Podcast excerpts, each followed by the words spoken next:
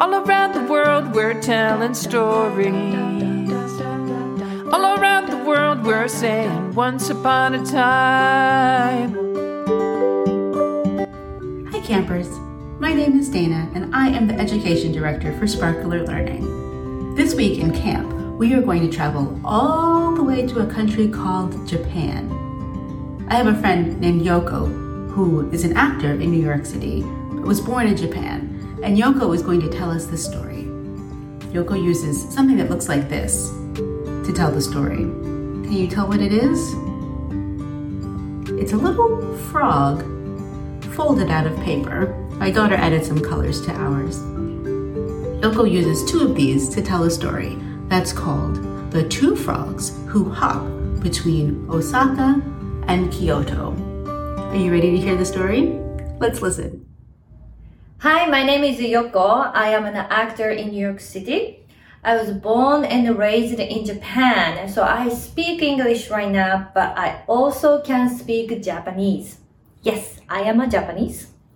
I'm going to share a story from Japan. It's called Two Frogs Who Hop Between Osaka and Kyoto. I introduce these two frogs today. Uh, this is Osaka frog and this is a Kyoto frog. They may appear in the story. 昔々 Once upon a time in the country of Japan, there were two frogs. One frog lived in a ditch near the town of Osaka on the sea coast. The other frog lived in a clear little stream that ran through the city of Kyoto. The two frogs lived very far from one another and had never met. But one day, they both had the exact same idea at the exact same moment. Both frogs decided that they wanted to see the world. The frog who lived in Kyoto wanted to visit Osaka. And the frog who lived in Osaka decided to go to Kyoto. So, one morning, they both set out along the road that connected to Kyoto and Osaka. One from one end and the other from the other. Hop and hop. It was a long journey, especially for a frog. And they were both very tired. Halfway between the two towns, there was a mountain which had to be climbed. It took each frog many, many, many hops to reach the top. When they finally arrived at the top of the mountain, they were each surprised to see another frog standing there.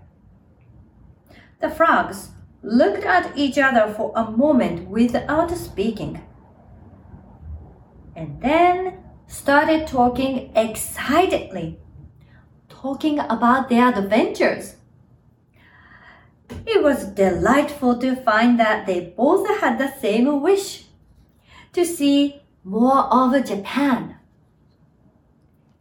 Since neither frog was in a hurry, they decided to stretch themselves out in a cool, damp place and have a good rest before they continued with their journeys.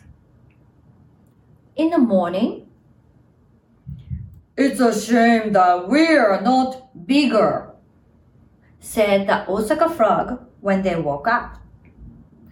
If we were taller, we could see both towns from the top of this mountain and decide if it is worth our time to continue on our journeys. I have an idea, replied the Kyoto frog. If we each stand on our hind legs and hold on to each other for balance, then we will be tall enough to see towns where we are heading. The frogs stood and stretched themselves as high as they could and held each other tightly so they wouldn't fall. The Kyoto frog turned his nose towards Osaka, and the Osaka frog turned his nose towards Kyoto. But the silly frogs forgot that when they stood up, their big eyes were on the back of their head. With their nose pointing to the towns that they wanted, their eyes pointed back to the towns where they came from. That's funny, cried Osaka Frog. Kyoto is exactly like Osaka. It is certainly not worth such a long journey. I will go home.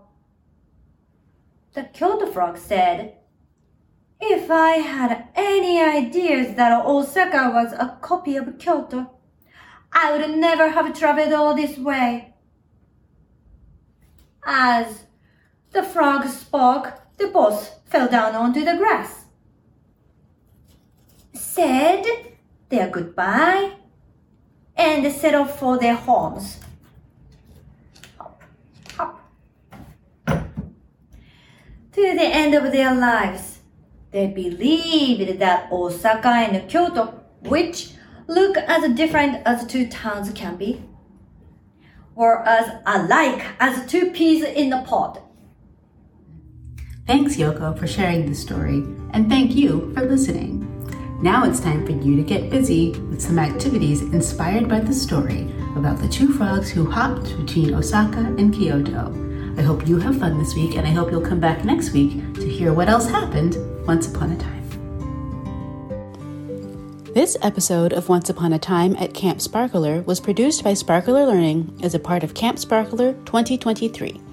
Thank you to this week's storyteller, Yoko, and thank you to Benjamin Weiner, who wrote and performed the song Once Upon a Time for Camp Sparkler. To learn more about Sparkler, or if you have a child five and under and you want to play and learn along with us this summer, just visit our website, www.playsparkler.org forward slash Camp Sparkler 23.